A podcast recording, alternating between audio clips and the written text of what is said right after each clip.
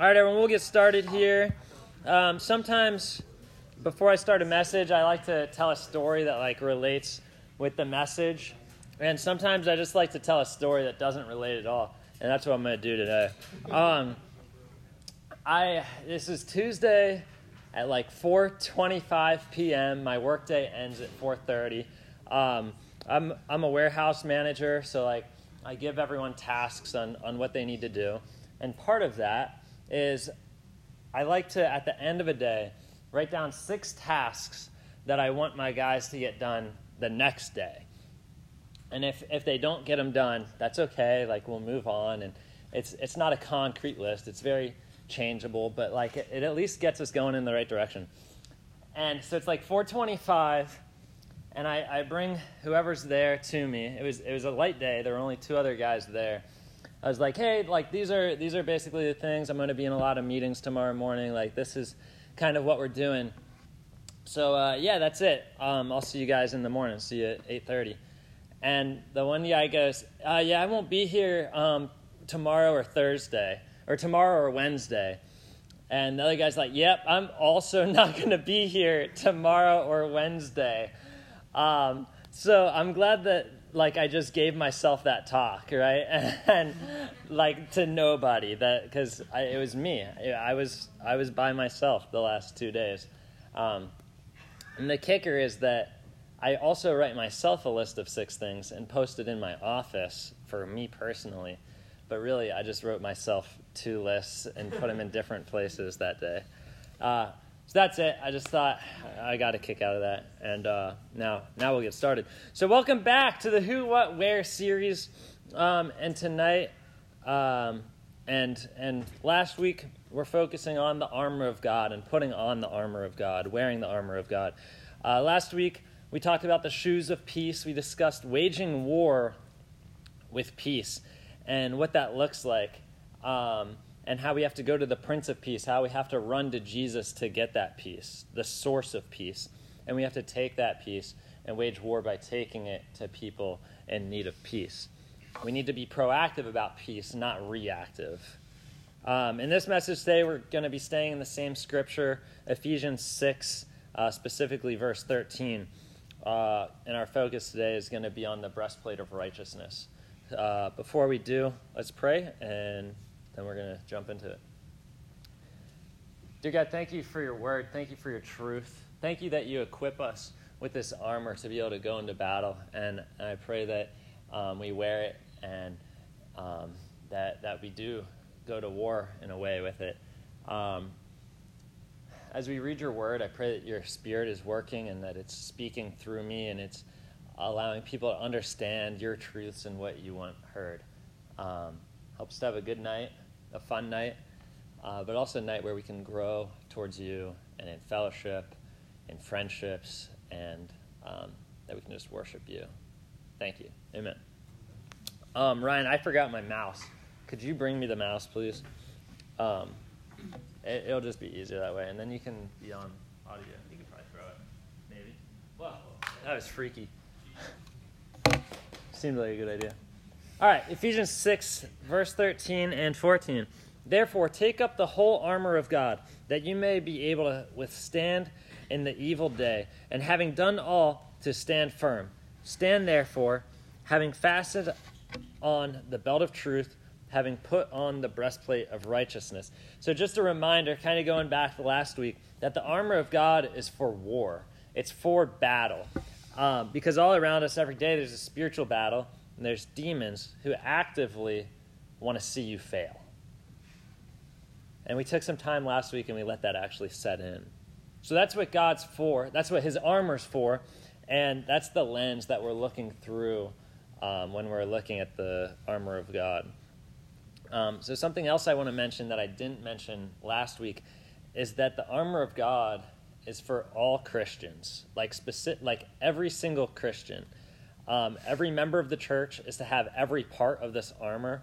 God isn't sending some of his soldiers uh, into battle unequipped, like, oh, I have the sword, and my friend here has the breastplate of righteousness, and my uncle has the belt.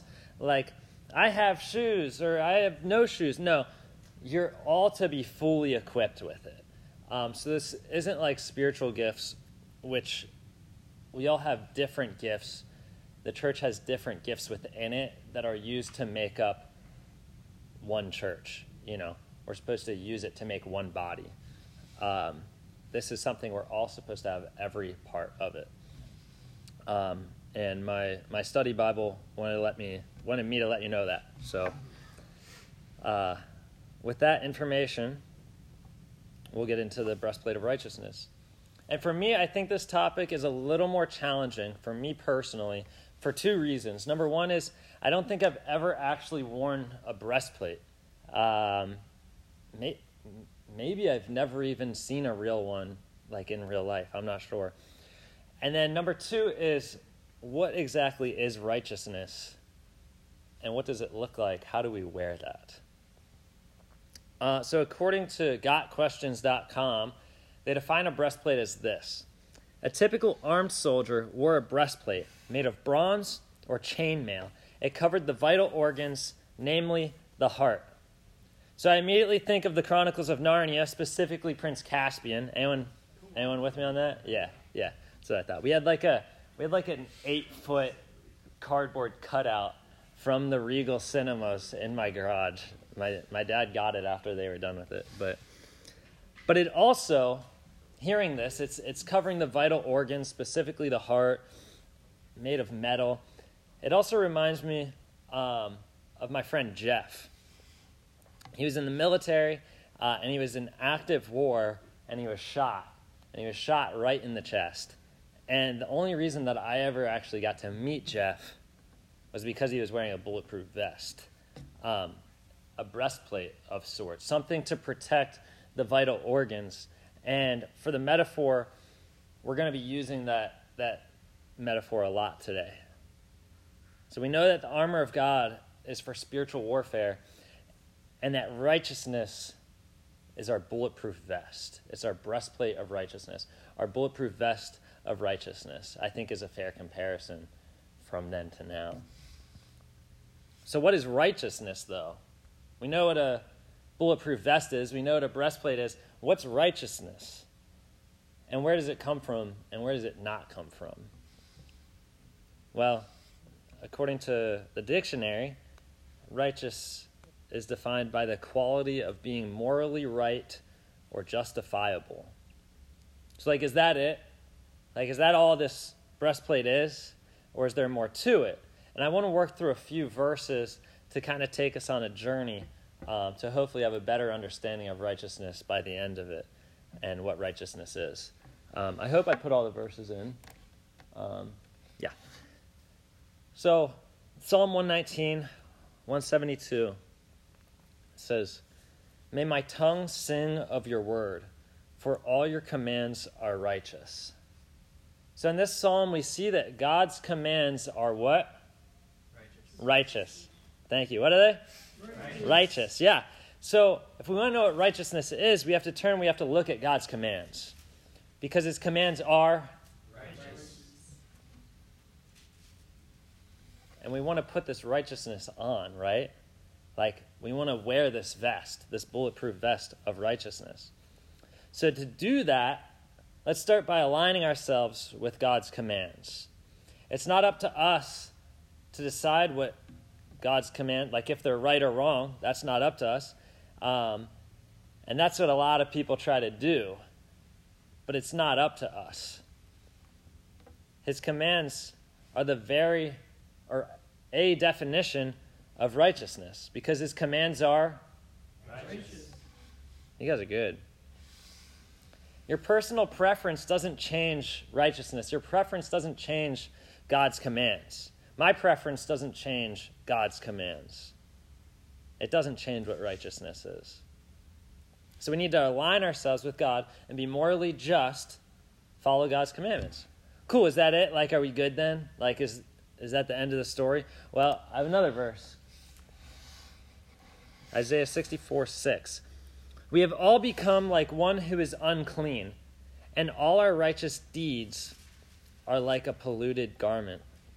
We all fade like a leaf, and our iniquities like the wind take us away. That doesn't sound too good. So, to go along with the metaphor, imagine something for a second, right? You're about to go into war, you're about to do a house raid, you're about to do whatever it is that people do with bulletproof vests on. And somebody goes to hand you a bulletproof vest, and something that needs to be capable of saving your life, protecting you, stopping a bullet from hitting your vital organs. As they hand it to you, they, they use these words to describe it. Wow, this thing's really like a polluted garment, like seen better days for sure. I, I mean, I'd say it's like it's fading. Uh, it's like a leaf, like just falling off of a tree, just dying. And it, you know what? It's this bulletproof vest is like the wind. Like it's it's basically gone. How are you going to feel when they're handing you this life support? And those are the words that they're using to describe it. You to feel good? Anyone to feel good about that? No. No one's to feel good about that. But that's how, in this verse, that's how our righteousness is described. All our righteous deeds are like a polluted garment. We all fade like a leaf, and our iniquities, like the wind, take us away. That's not a vest I'm thinking I can trust. Which means that our breastplate of righteousness just became really compromised if it's only based off of our own righteousness, if it's based off of us trying to align ourselves with God and follow His commands. Because although His commands are righteous. our righteousness, well, it's not very righteous, is it? So, before we continue, I want to tell you a story that is relevant to this. Um, and it's about a paperclip, specifically a red paperclip. And maybe some of you have heard this because it, it became kind of a viral story. But there's a guy who um, he started with one red paperclip, and he thought, you know what, I'm going to trade this, and I'm going to keep on trading this. And he takes his red paperclip and he trades it for something, something small. I think it was a pen. It might not have been, but I'm thinking it was. And eventually, these trades became really, really dramatic. Um, and I, I'm not going to go into what all the trades are, mostly because I can't remember. But the second to last trade, he was he traded something for a credited role in a movie, and somebody said, "You know what? I'll trade you for that credited role for a house." So he did it. He traded that. He traded what he had. He started with a paperclip, a red paperclip, and he ended up with a house for the price of a paperclip and a lot of time of trading. But that's a really great trade, right? Like paperclip, house, paperclip, house. Nowadays, you can't even get a house by telling them that you're going to pay them the amount of money they want for it. And he got it with a paperclip. But here's a better trade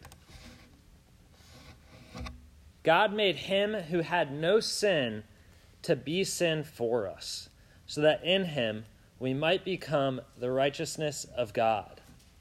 And this is the key right here. So if you weren't listening, start listening. Look at the swap, the best trade ever made in history for us, and yet at the same time could be the worst trade.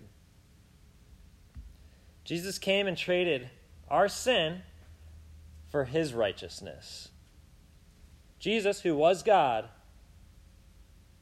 dying for us, gave us an inheritance that we could never get alone.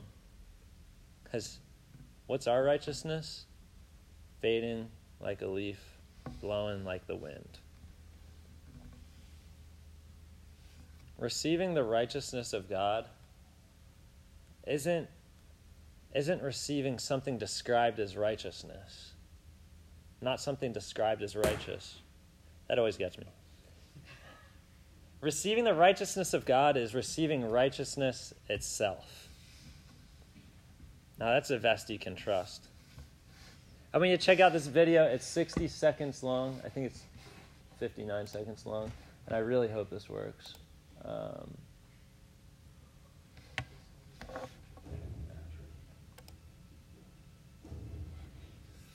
I'm going to pause it and probably forget to turn it back on. So that's a guy that trusts his vest, right? Like, I'm not going to do that. but that's a guy who literally stands behind his product. Literally. Um, but think about this. What would have happened what would have happened? What would the scenario have been if that guy did not trust the vest that he was wearing? Other than he probably wouldn't have let somebody shoot him, like how would that have played out?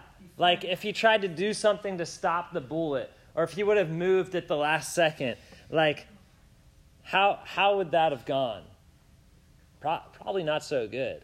If he would have tried to stop the bullet, he probably would have got shot in the hand. If he would have moved, it could have missed his vest and hit him in the arm, hit him in the leg. Like he had to trust that vest for that experiment to work. Eh, experiment's not the word, but it's something. The only thing he could do, though, was to trust the vest. Any other action would have made things much, much worse.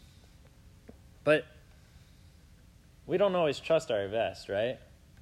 Like, we ask questions like, is it really enough? Is God's righteousness really enough to protect us, to cover our vital organs? Maybe I need to do more. Maybe God's power isn't enough. Answer yourself honestly. What more can you add to what God's already done? Like, what good things can you do? What, what do you have to offer to bring to the table? The truth is, nothing. You don't have anything. Your righteousness is like a fading leaf. So, what do you bring to the table? Nothing, because anything good that you have is already from God. It's not yours. You don't bring it to the table. Or maybe you find yourself asking, like, is righteousness, is the righteousness of God really the only thing that can bring protection? Like, there's over 4,000 religions in the world. Can't, can't some of those work as protection, as a bulletproof vest? I assure you, there's thousands of different vests in this world as well. Patagonia vests, Columbia vest with Omni-Heat, my vest from Old Navy, a suit vest, thousands of vests. But when the enemy comes and bullets start flying, I guarantee you there's only one kind of vest that's going to work. That's the vest. That's the breastplate of righteousness. That's the bulletproof vest. Are attacks still going to hurt? Like when Satan, when the demons try to attack you, is it still going to hurt? Yeah, of course it's going to hurt. But it's not going to claim your life. My friend that got shot, excuse me, he said it felt like somebody took a sledgehammer and hit him in the chest. But it didn't kill him. This guy that just stood there and let somebody shoot him, what did he say? He's like, to answer some questions, did it hurt? Yes. Is it going to bruise? Yes. I don't know everything else he said, but there, there are a lot of yeses. and I think if he would have said anything other than that, we would have known he was lying because of his reaction to it. He doubled over, and I really want to know that cut in between him dry heaving and him standing there in a power stance saying yes. How much time elapsed there? Because, yeah, two days. he was there just leaned over for two days. Is it going to hurt? Yes. But it's not going to claim your life. 100% is a high chance. Put on the breastplate of righteousness and trust the breastplate of righteousness. The only thing that can actually save you. In a second, we'll break up um, and go over some discussion questions and then pray for each other. But I'll um, pray to end this, and then I'll give you the discussion questions. So. Dear God, thank you for your righteousness. Thank you so much for the best trade we ever could have made and what seemed to not make sense for you. Um, to send Jesus to take our place, to take our sin, so that we can receive your righteousness, the only righteousness that can save. Help us to put on the righteousness that you give us. Help us to put on the breastplate of righteousness, that we may be protected from the enemy's attacks, that we could recognize the attacks. And they might still hurt, but they're not going to take our lives. Thank you for your protection and just everything that you give us. Amen. So I got two to two two questions for you. Um, what does righteousness mean to you, and how can you personally put on the breastplate of righteousness? Like, what does that look like um, from a functional standpoint? Anyway, that's it for today. You guys can split up into groups of three or four, talk about those, and then um, pray for each other. Thanks.